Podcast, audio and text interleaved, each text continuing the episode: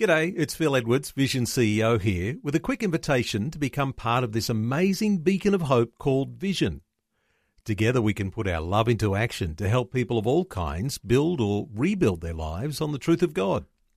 Please consider the part you can play during our upcoming Visionathon appeal, remembering that it's your support that makes Vision possible, including this podcast. Life, culture, and current events from a biblical perspective. 2020 with Neil Johnson on Vision. As we do on a Monday, we like to check in with the Australian Christian Lobby, elements of what is changing, what sort of campaigns are developing, the things that are really quite challenging in the environment politically. And very good today to be able to connect with Peter Abetz, who is the Western Australian state leader for the Australian Christian Lobby. Peter, a special welcome back to 2020. Thank you, Neil. Good to be with you. Hey, Peter, uh, in WA, there's been some reform around abortion legislation. The, uh, the Abortion Legislation Reform Bill 2023, uh, tabled back mid June, the bill effectively provides for abortion on demand up to birth in WA. How are you seeing things as they are at the present time? Look, uh, you're you're right. Um, up until now, uh, the 1998 legislation's been in place when West Australia was the first to apparently legalise um, abortion, and uh, you could only have an abortion up to 20 weeks. Uh, you needed two doctors to agree that it was appropriate, and post 20 weeks, you needed to get uh, approval from uh, two doctors from a panel of 10 that the Minister for Health uh, appoints uh, to say that it was, in fact, uh, medically appropriate to have that abortion. Um, and uh, so, as a result of that, we only have about 70 to 80 uh, late term abortions in Western Australia. but and generally, they were only allowed for conditions not compatible with life or for gross deformity, uh, that type of thing. Um, but the uh, legislation that's been read into Parliament now, that's ready for debate when Parliament goes back, basically says uh, after 23 weeks, or you can have abortion for any or no reason up to 23 weeks. You don't need a referral from a doctor. You can go straight to the uh, abortion clinic. Uh, post 20 weeks, you just need to get one extra doctor to say that the uh, abortion is justified. Um, and uh, so psychosocial uh, reasons for abortion, for late term abortions, will be acceptable, uh, which will no doubt see a massive increase in the number of later term abortions. Peter, something very concerning that you're drawing attention to, and that is the way that a incumbent government uh, might actually uh, find research that supports their own positions and their own proposals. They had an online survey in the health department in WA. Uh, you were concerned because uh, a lot of Christians decided they wouldn't complete it because it didn't really offer the right options or, or any other options other than what the government yeah. was proposing. What, how do you see that? What happened there? Well, basically, the, what the health department they did a uh, report and uh, uh, put proposals forward, and they did a survey online, and some 17,500 people apparently responded. Uh, but the only choices you had was maintaining the current legislation or agreeing with their proposed uh, changes. That was the only options you could have. So um, it was it was really um, uh, a, kind of survey which wasn't really a survey, if I can put it that way. Um, you only had two choices uh, to choose from. And so, for example, if you were of the view that abortions, for example, shouldn't take place, uh, say, after 13 weeks, which uh, many even pro choice people say because. Uh, um, yeah, because of the medical issues involved, uh, you, there was no option for that. It was either maintain the current 20 week or go with 24 weeks, which incidentally they've pulled back in the legislation 23 weeks for some reason. But uh, that's the kind of situation uh, that we were uh, faced with. So, and the government claimed that. Uh, the survey showed massive support for what they wanted, but uh, we encouraged people to uh, complete the survey. But I got so many emails from people saying, I'm not going to finish. I, I, didn't submit mine because there's no way that I'm. I agree with either of the options that they give us. So uh, that's not particularly helpful. So, when you hold a pro life position and uh, you're fairly dogmatic about that, uh, responding to a survey that actually lands you in one camp or another, they're both pro choice or both pro abortion, uh, that doesn't mm. sit easily. Hey, what about mm. the contrast? Uh, what is being proposed now? What are the provisions in the new legislation? Well, basically, the new legislation says um, up to 23 weeks, you can have an abortion for any and no reason. Um, all you need to do is you need to go to uh, an abortion clinic and you can have it done. So uh, you don't need a referral from a GP or another doctor or anything like that. So it's um, very, very easily accessible. Um, and uh, post 23 weeks, uh, you can go directly to the abortion clinic, make an appointment, uh, and as long as the abortion clinic uh, doctor gets another doctor to agree that the abortion is justifiable, uh, then it can proceed. And of course, that doctor uh, can be chosen as someone who's a pro abortion doctor or even an abortionist. Is that the case? Uh, that could actually give that second signature? Uh, that's my understanding from the uh, like if the um, uh, if the abortion clinic had two medical doctors working there, uh, there's no reason why the second doctor couldn't um, yeah, say yep this is okay.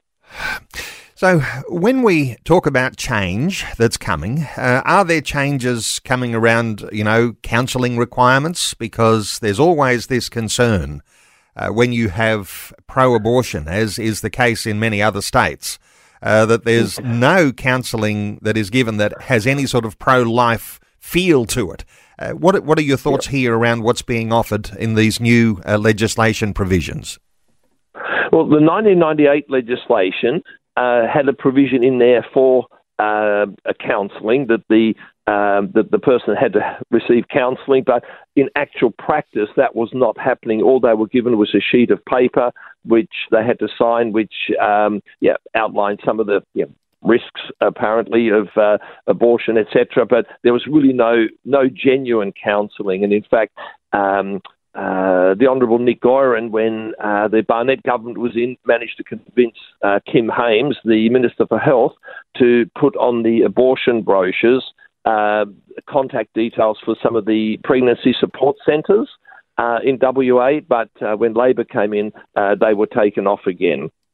So the reality is that there is um, there's no no requirement for counselling in practice at, at, under the 98 legislation. Just simply wasn't happening, and uh, under the new legislation, it's that uh, clause is is uh, is uh, removed. So there won't be any requirement for counselling. And the likely outcome of that, Peter, is that what there's there's more abortions, more late term abortions. Well, look, I think the the the outcome of it is that if, if you think in terms of if a person was genuinely pro-choice, that women should have a choice, uh, they need to be given all the options. And the reality is that um, the support that's available, uh, most doctors are not even aware of the pregnancy support centres and the services that they uh, offer. Um, uh, a lady recently uh, looked up the government website uh, to do with abortion, and uh, if said if you need uh, support with uh, an unexpected pregnancy kind of thing, she rang up four of the phone numbers that are listed um, and asked said words to the effect, "Look, I've got a friend who uh, is pregnant, unexpected. Uh, she would love to keep the baby. She just can't manage financially, etc. Uh, yeah, can you refer us to someone, uh, an organisation or a service provider that can help?" And of the four government centres, only one actually said, yes, there is a pregnancy support centre and provided the phone number. The other three said, oh, oh, we, the only help we provide is abortion, which that, that's hardly giving women choices. And Peter, so that's a real shortcoming. It is. And I think uh, every listener will be able to hear that there ought to be some sort of provision in any way that if someone's calling for help, that there ought to be some pregnancy help organisation that should be on that register. Hey, the other thing, of course, is um, people who are in the medical profession, doctors, nurses, and uh, as we're seeing in some other states and territories, uh, where medical professionals are being put under pressure to perform abortions, uh, no way that they can conscientiously object in any way. Uh, what are the provisions around this legislation in Western Australia around uh, medical professionals, whether they're doctors or nurses? Uh, in the 1998 legislation, uh, a doctor can simply say, or a nurse can simply say, I don't want to be involved in an abortion, and that's the end of the story. Uh, like if a patient comes to a doctor and says, Look, I, I, I want to have an abortion, the GP can say, Look, sorry, I don't deal with abortions, end of story. Uh, under the new legislation, the doctor must uh, provide them with information uh, so that they can contact a doctor who will do an abortion, which effectively makes the doctor an accessory to an abortion, which uh, for many uh, doctors uh, is is a real problem because they don't want to be an accessory uh, to an abortion. And an interesting point is that uh, an abortion is actually not a medical procedure in the sense of a procedure that actually uh, improves the health of the woman. Uh, so it's not that you're denying somebody, you know, life-saving treatment or anything like that. Uh, so really, it's a violation of the uh, of the doctor's uh, human rights, and that's one of the Uh, changes we'd like to see in the legislation. Uh, is that the current um, uh, conscientious objection provision is actually maintained. Peter, I love conversations with you because you've got such an orderly approach to how a Christian might think about these sorts of things so far as legislation goes. And there is this potential, isn't there, that whenever we're talking about a pro life position, a Christian position on the value of life, and we can all identify that from Genesis chapter 1. You know, God has created man and woman in his image. And the reason why he is, you know, he's creator and that gives us all value in our life. And so we take a pro life position. But I wonder, Peter, uh, what is the Christian way of making a contribution when legislation is changing like it is, uh, what sort of things would you like to see in the legislation? Yeah, look, I think that's a really important point. Like, we, yeah, we don't want to see abortions happening, but the fact is, this legislation, uh, and because of where our society is at, abortion legislation will pass. So the best we can do is actually is to um, seek to make uh, uh, an evil piece of legislation slightly less evil by uh, getting some uh, changes into it. And uh, one of the, um, uh, things that we want is we want to ban on gender selection abortions because that's starting to happen in some ethnic communities in Australia. Um, and uh, in fact, in Southeast Asia, uh, China, India, there's over 100 million girls missing, which leads to you know, bride trafficking and all sorts of uh, social issues. So we, we are seeking that, and one would hope that even radical feminists would be able to uh, support that because having an abortion simply because you're carrying a girl hardly seems uh, something that feminists would want to uh, see happen. So that's the one. The other is that any babies born alive following a late term abortion uh, should be given the same medical attention, or if it's a condition not compatible with life, palliative care, as you would provide to any naturally born premature baby.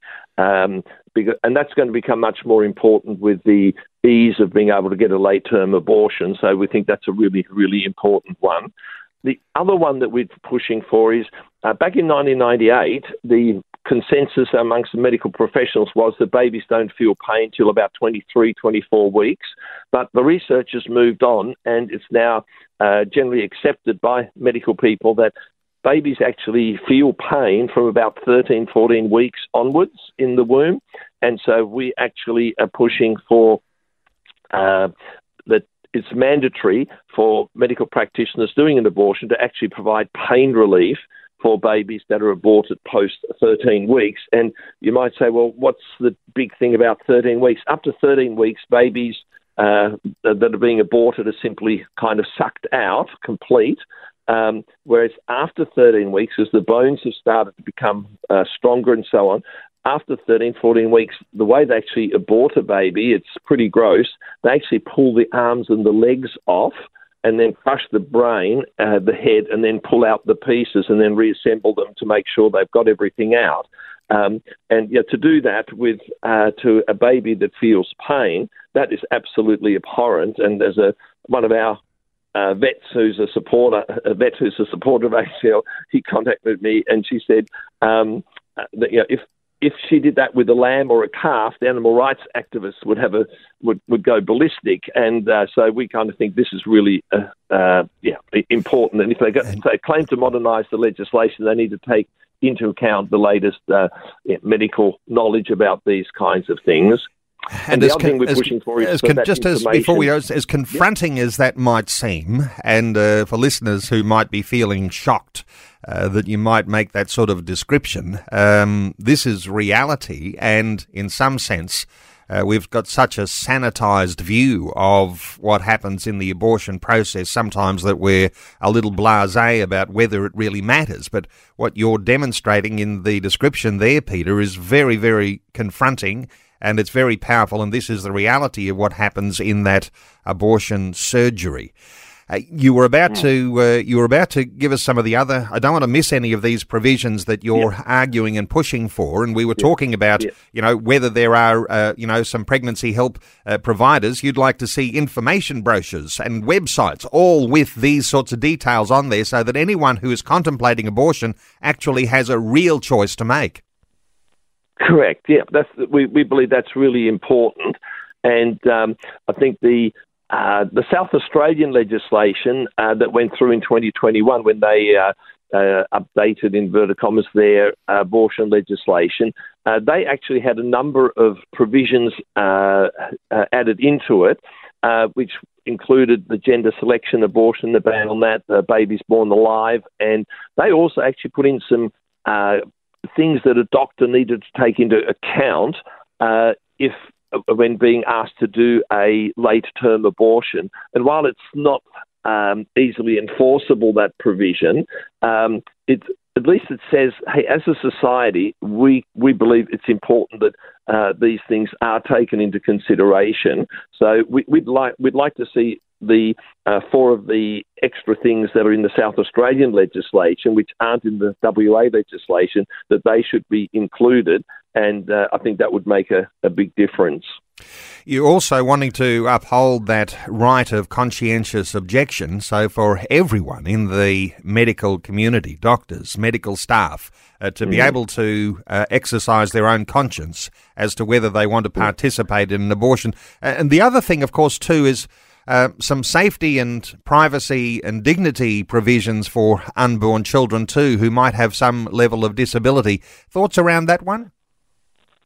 Yeah, look, uh, it's probably a difficult one to get across the line, but we're advocating for the fact that uh, when when people uh, when uh, couples or, or, a mother is uh, uh, informed that her baby has a fairly high chance of having Down syndrome, they're always immediately offered an abortion.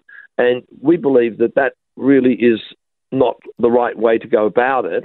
Uh, that um, that really, when you get that diagnosis, they should be connected with Down syndrome WA, which is uh, uh, a support organisation that parents set up years ago who had Down syndrome, uh, children with Down syndrome, and uh, so the parents can actually find out, hey, look, what would be involved in having a Downs child, uh, so that we can they can actually make an informed decision rather than automatically pushing them down the abortion pathway, because we don't want to become like Iceland. In Iceland, um, there are no babies born that are uh, that have Down syndrome because they abort them all. And uh, those of us who know uh, people with Downs uh, would know that hey, they can live very fulfilling lives, and uh, they certainly add um, a lot of colour and, and uh, joy to families and into communities so many just beautiful individuals. And look, time is running out, uh, but Peter, there is a petition on the Western Australian Parliament website.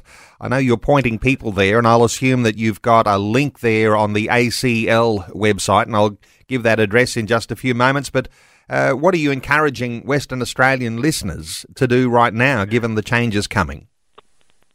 Look, if they can go to the ACL website, so it's just acl.org.au, and then forward slash abortion, um, and then go to the WA section, and there's lots of information there. Uh, where you, we encourage you to write a letter to your local MP and particularly to the MLCs, the legislative councillors, uh, and uh, people have six of those in Western Australia because each region has six legislative councillors. So encourage people to write uh, letters, and there's also uh, the, some of those points that I've been talking about with you, Neil, uh, are listed there. So the dot points are there. They can take some of those and put them into their letter, and also the links for the uh, uh, for the petition. If you don't speak up, the government will ride roughshod over you, as has already been the case in other states listening into our conversation today. Western Australian listeners an opportunity to speak up, and if you don't speak up, uh, you'll lose uh, at least uh, some of the provisions that have given a little bit of uh, extra uh, light there uh, so far as the abortion issue. Uh, so acl.org.au and forward slash abortion. For those listeners in WA, go to the WA section and those hints and those uh, provisions that Peter has said you can do, and you can take up an opportunity in WA to have your voice heard. Uh, Peter Abetz, WA State Director for the Australian Christian Lobby. Peter, thanks so much for your update again today on 2020. Good to be with you, Neil. Thanks for taking time to listen to this audio on demand from Vision Christian Media. To find out more about us, go to vision.org.au.